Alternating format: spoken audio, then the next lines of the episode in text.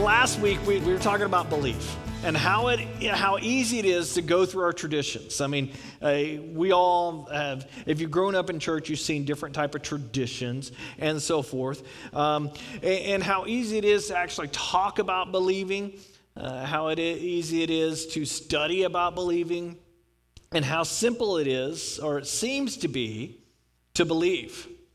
But at the same time, when the rubber meets the road, do we really follow through on our belief? Christ said that it would be work to believe in God. Not that you have to work yourself into heaven, don't get me wrong, but it's, it's work to believe in something because you've, you've got to stand up for your belief. It's a very simple message from God. And this is a simple message once we believe that Jesus died for our sins, then we are to, we are to live in the way that He wants us to live. We're supposed to be out there doing the things for God. So it's different from this world of self preservation, right? And it's difficult to act upon your belief in this world.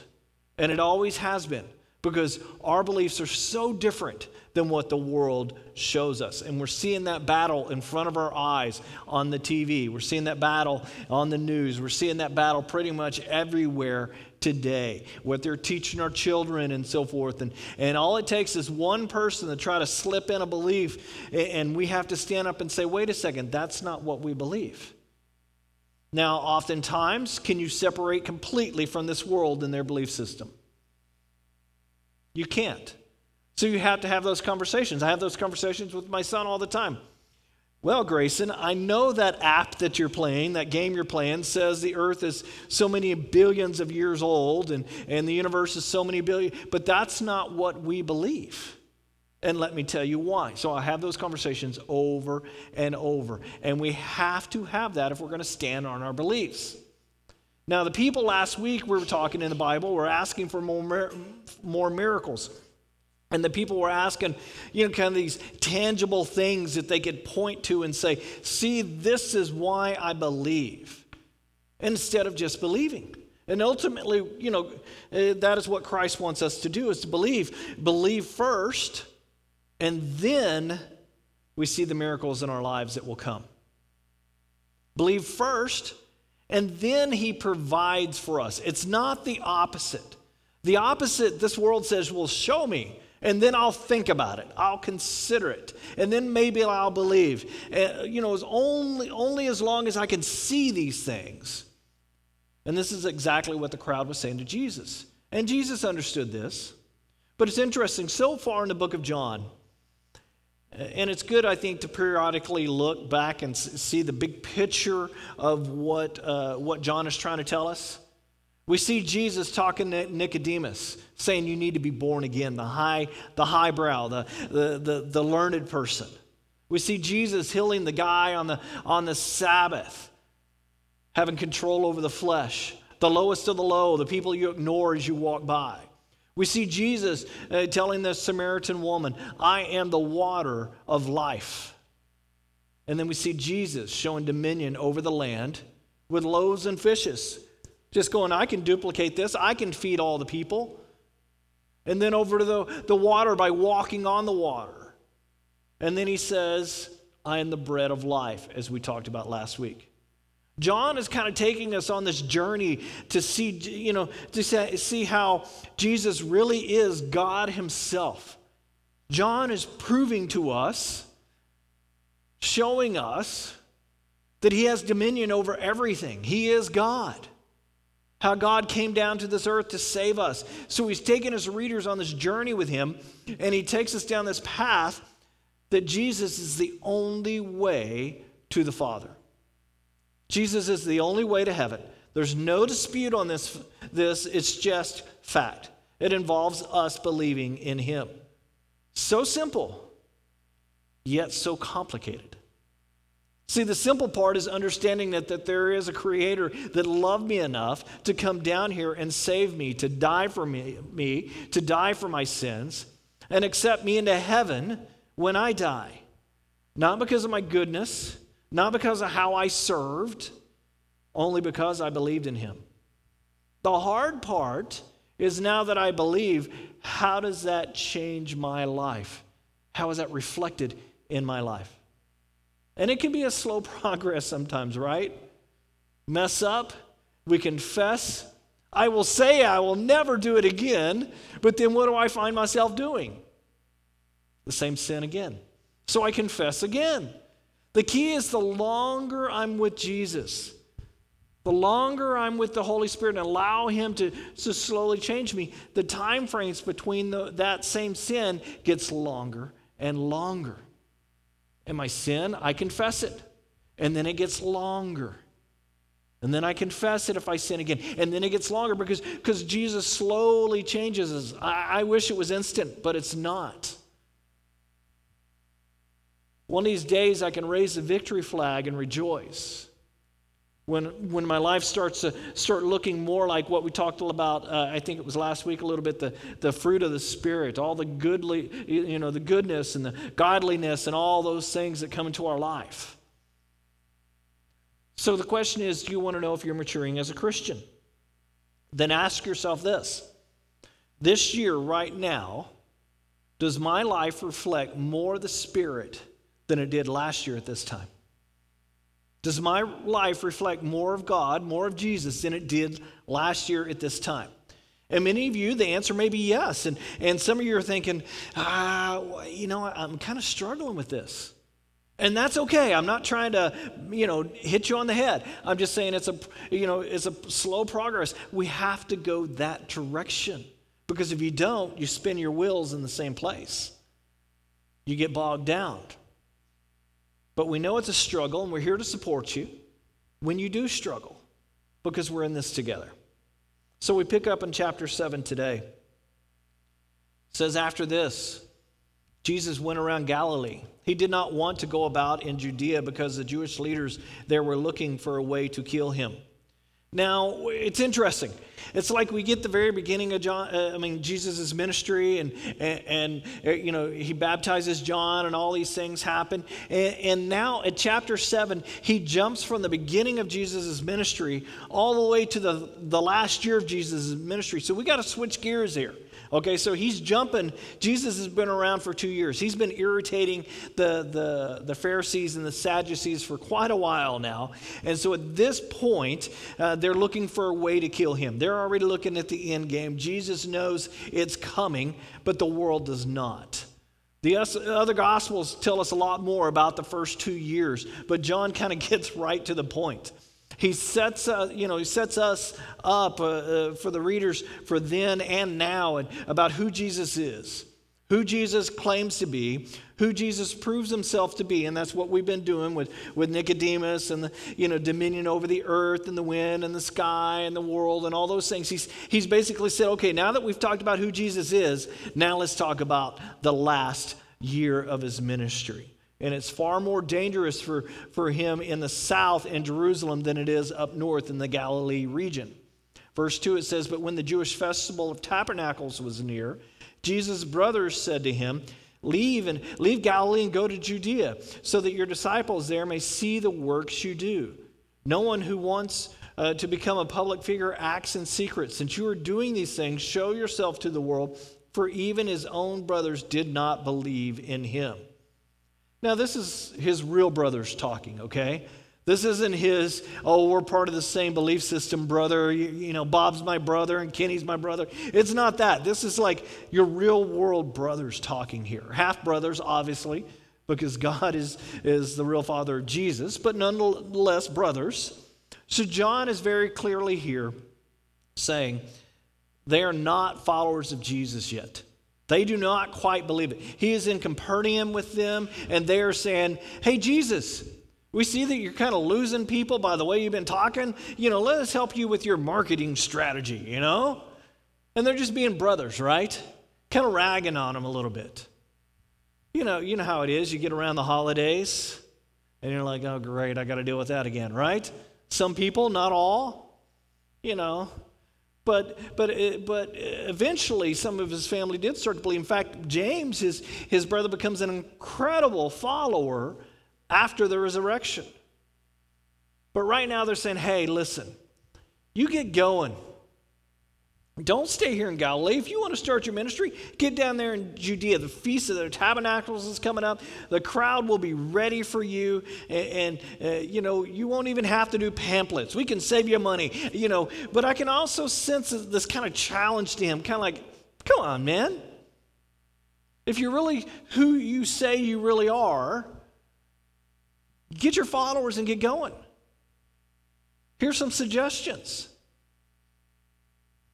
And like any brother, he shows his uh, appreciation in verse 6. Therefore, Jesus told them, My time is not yet come, or not yet here. For you, any time will do. I like this. It's not a major rebuke, but what he's saying is this there's no timing in your life. You have no goals, you have no sense to your life. You're, you're ready for anything. Anything can happen, you're ready for it. But Jesus is looking at the big picture. My life is timed out, and it's not yet time. In fact, he goes on verse 7 the world cannot hate you.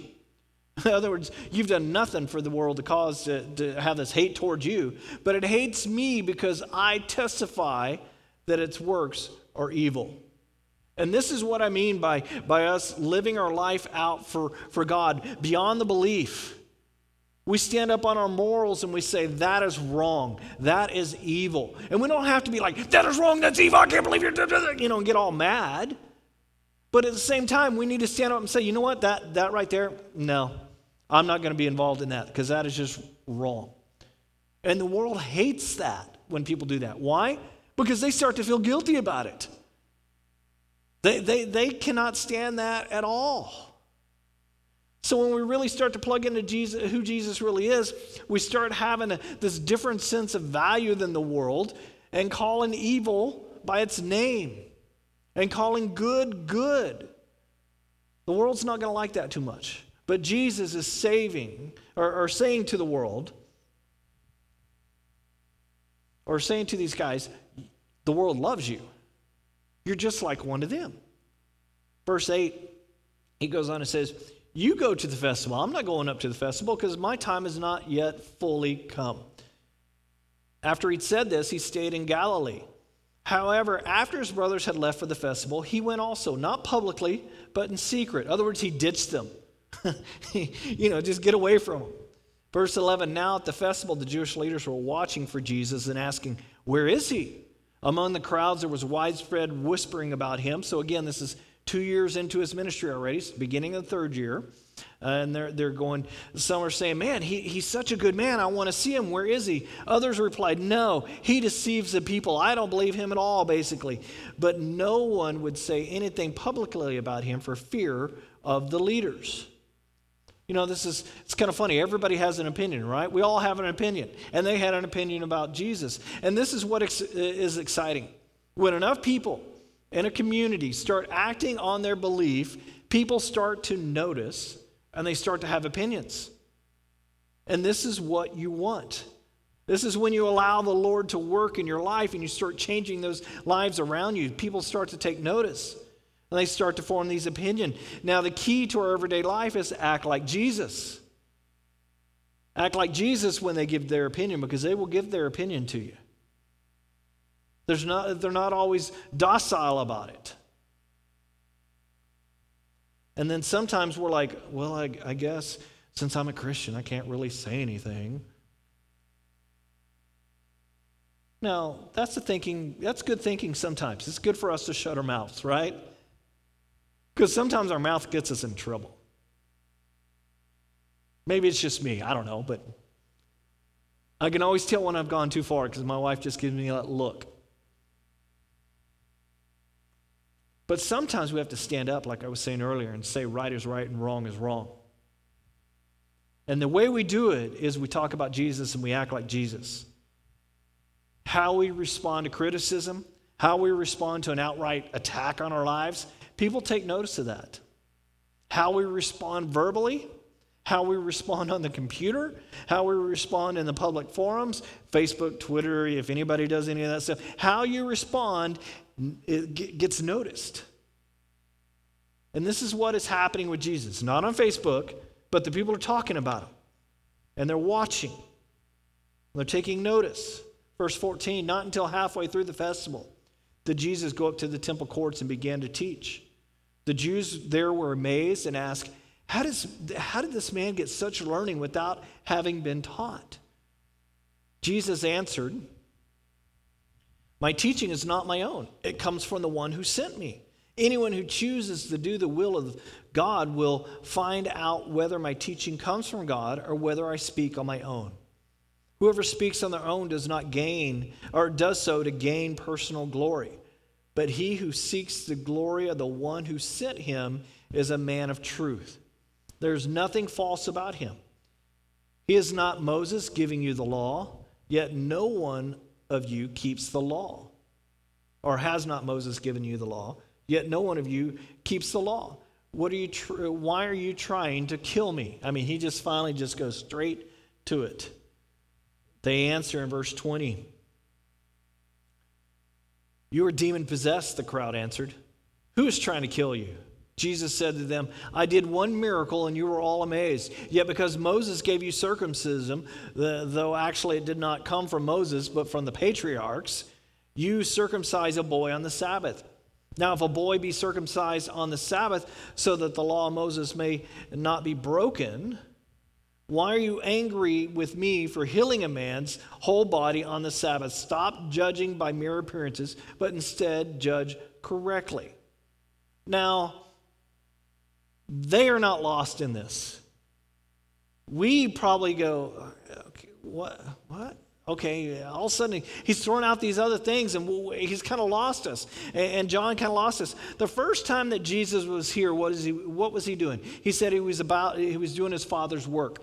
He healed a guy on the Sabbath. The guy was laying by the pool, um, you know, of I think it was uh, Siloam, uh, for 38 years. And Jesus comes by and says, Do you want to be healed? And the guy goes, Well, no one's there to put me into the pool when the water's, you know. He's like, But do you want to be healed? And he heals him.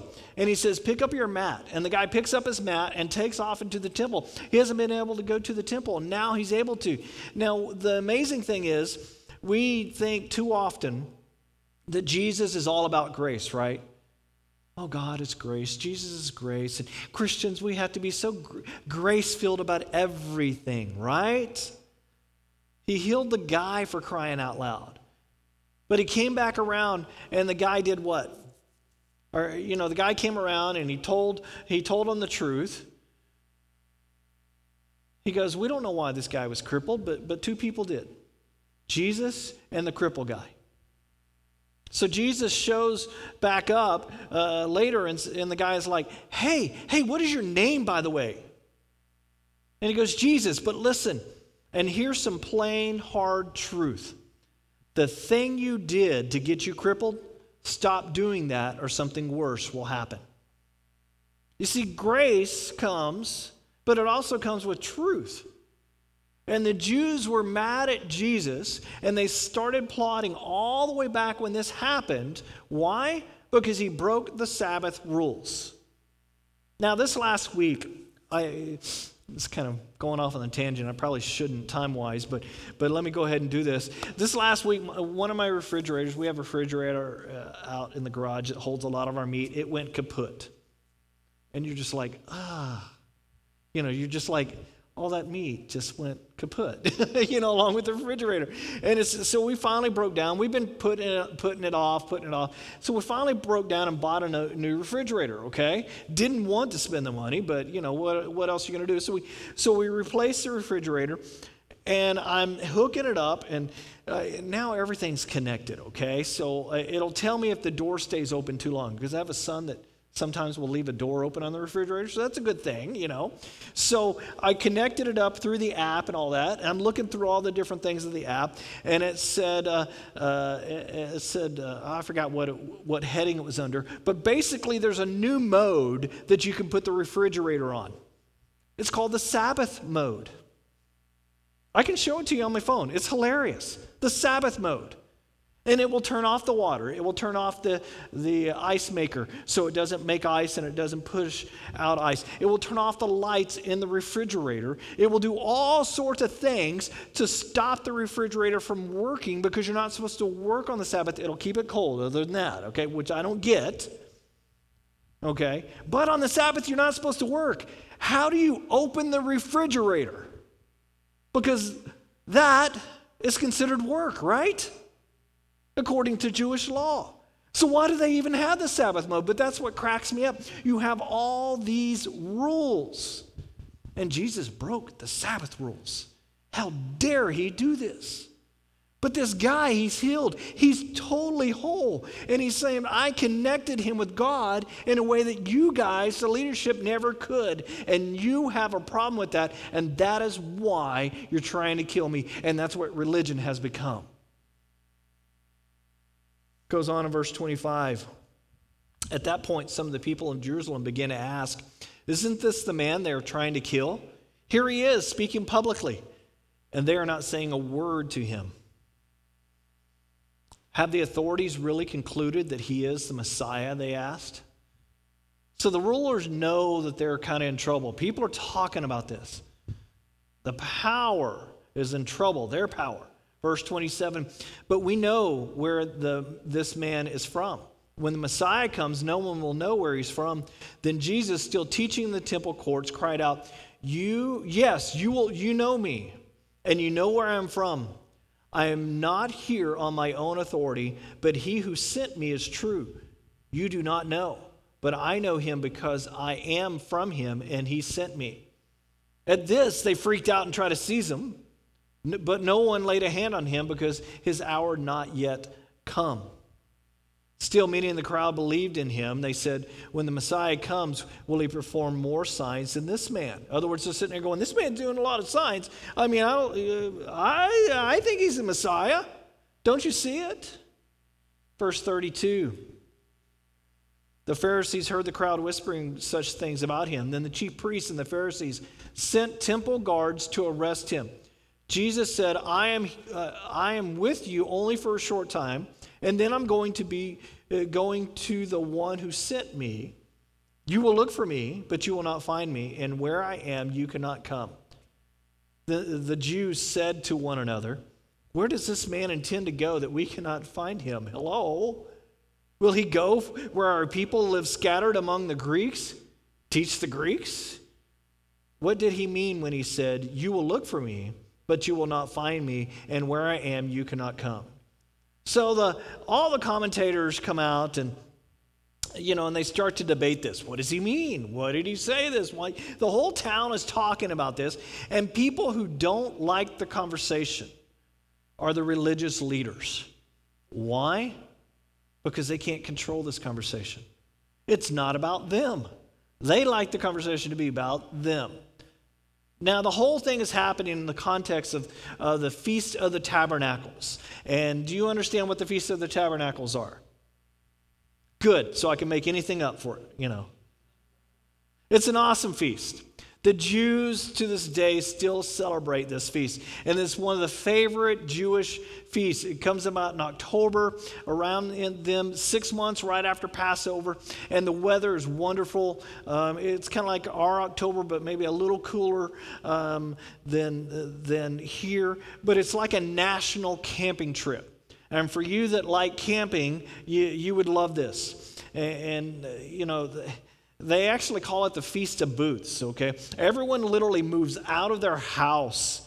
And, and, if you can get to Jerusalem, you do, okay? And, and they put up these booths like tents and all this kind of different stuff. It used to be booths because they didn't have nylon tents and all that kind of stuff. So they would set it up outside their house, and, and, and you know, it becomes a family kind of tradition. For one week, you would camp outside. You didn't go to your home and you set up these flimsy houses. Breeze are blowing through it, the roof is rattling, you can see the stars at night, and, and, and, and they would teach their kids their history during this time. They would tell the stories of old from, from them escaping from Egypt and being out in the wilderness and the Lord providing. And, and uh, uh, you know, they would talk about how Jerusalem came to be. We used to not have this land. And, and let me tell you how God gave it to us. And every morning, at least in Jerusalem, all, you know, you would all gather at the temple for a parade. And you could see why the kids would love this, right? And growing up, it'd be fond memories. And the priests would get, you know, come along and they're dressed up in their finest robes and they're, they're doing their thing. And, and you would have these golden pitchers that would come after the priest. They're solid gold and everybody would be chanting. And they go all down to the pool of uh, Siloam and they would dip these golden pitchers into the water and they would take them up to the temple. And while this is going on, Israel would literally be singing Isaiah 12. It was this huge choir, in a sense. And they were supposed to be at the end of uh, uh, at the end of that they were supposed to be quiet for the rest of the day and reflect upon what the priests were saying and what the people were saying and what the priests did. So I'm not going to sing it, I'm just going to read it, okay? I'm going to spare you that. So the priest would say, Surely God is my salvation. And the people would shout back, I will trust and not be afraid. And then they would all just go wild and just cheer. And then the priest would say, The Lord, the Lord Himself is my strength and my song. And the people would say, He has become my salvation. And they would all cheer. And this would go on and on. And then everyone would say, With joy, you, we, with joy you, you will draw water from the wells of salvation. And in that day you will say, Praise the Lord, call upon his name, declare his deeds among the people, make mention of his name, uh, that his name is exalted. Sing to the Lord, for he has done excellent things. This is known in all the earth. Cry out and shout, O inhabitants of Zion, for great is the Holy One of Israel in your midst. And to the end of the song, literally, everyone would fall silent. And then the priest would take the water and pour it out onto the Temple Mount. They said it was so silent you could hear it from up top. The, the, it was so silent that the, the noise would echo from the water uh, hitting and splashing all over. It's supposed to remind them that God brought water to them in the desert in Exodus 17. Now, did you catch the last verse of Isaiah 12. Cry out and shout, O inhabitant of Zion, for great is the Holy One of Israel in your midst. In other words, right there with them. Who was with them right then and there? God, Jesus on this earth. He was there with them. The Holy One, the Great One, right there, revealing Himself to them. So, this is what is happening when you get to verse 37 and everyone falls silent. It says here on the last and greatest day of the festival, Jesus stood when everybody's supposed to be silent and said in a loud voice, Let anyone who is thirsty, so you can imagine the shock and the, and they start looking at him. They're all thirsty. They're in, a, they're, they're in a dry climate, right? And he's screaming, If anyone's thirsty, they're pouring out the water. Everyone is silent. Jesus stands up and cries out, Is anyone thirsty? I could imagine his brothers at this point. If they realize was, oh, why? You know, you can imagine them. So he stands up and says, Hey, you? Now that you've done this for seven straight days, because they did this every day, anyone still thirsty? Because I'm dying of thirst right here. Religion has made me thirsty. If anyone's still thirsty, they could come to me right now. The only, requ- you know, only requirement, only criteria here is if you're thirsty, let anyone who is thirsty come to me and drink. Whoever believes in me, as scriptures have said, rivers of living water will flow from within them. Jesus is defining what it means to be a follower. See, following Jesus is not about knowledge and intellectual pursuit. I mean, that's a little bit of a learning about God. You know what I'm saying? But, but it's not just about that. That is not enough. Jesus says you have to come to me and say, Jesus, I'm thirsty. I qualify. I'm thirsty. I've tried lots of things to quench my thirst, and I still have this spiritual thirst. I still have this thirst. Jesus, I need your water. And when we get this, we start to drink it.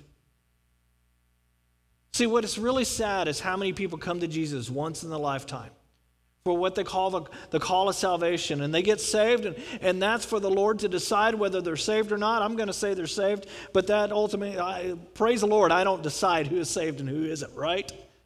Because there's some saved people that irritate the bejesus out of me, okay? I probably shouldn't even say it that way. We all have that. But it's sad for those that never come back for another drink. Do you know anyone like this? You can spot. You can spot them. They bear no fruit. They're religiously dry. Trying to earn their salvation. They're trying to work their way to heaven. And Jesus is saying, No, guys, you're, you're not getting it. I'm not saying come to me once and that is it. I'm saying continually come to me and drink. And you will drink because it tastes good, not because you're continually thirsty. You'll come back because it's good. What happens is then he fills us to overflowing. And this is what we call the outpouring of the Holy Spirit that we have now in our lives. Verse 39, it says, But this he spoke concerning the Spirit, whom those believing in him would receive, for the Holy Spirit had not yet, uh, was not yet given, because Jesus was not yet glorified. They didn't have the, the opportunity of the Holy Spirit right then and there like we have today when we accept Jesus. We automatically get it. The problem is we try to stamp it down into our big toe instead of allowing it to, to overwhelm our lives.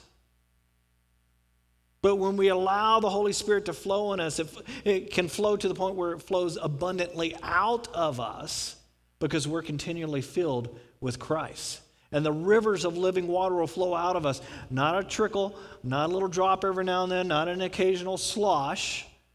But I think it's so sad that there are so many Christians out there today that when hit, Jesus doesn't come out of them.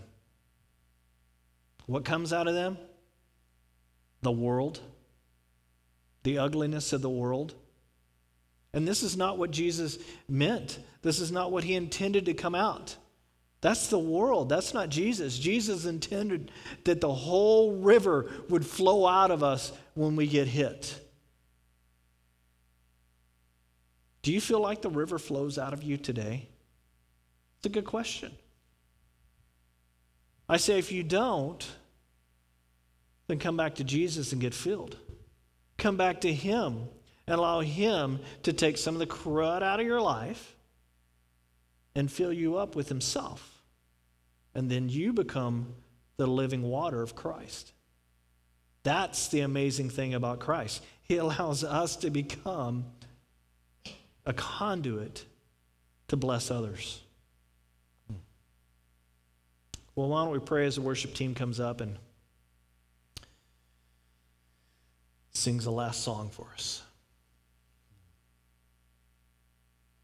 Lord, I thank you that you provide a way. A way that's not only out of the ugliness of this world, but a way to affect others and bring others out of the same ugliness. I thank you for filling us, and we ask to be filled, Lord, for those who maybe haven't been filled in a while that they would feel the abundance of your grace and mercy come over their lives, that they should be filled, that it would entice them to come back to you and get filled, because you are a living water, Lord. And we ask that you fill us. Now the Lord bless you and keep you. The Lord's face shine down upon you, and may he bless you today and tomorrow and forevermore. In the name of the Father, Son, and Holy Spirit, amen.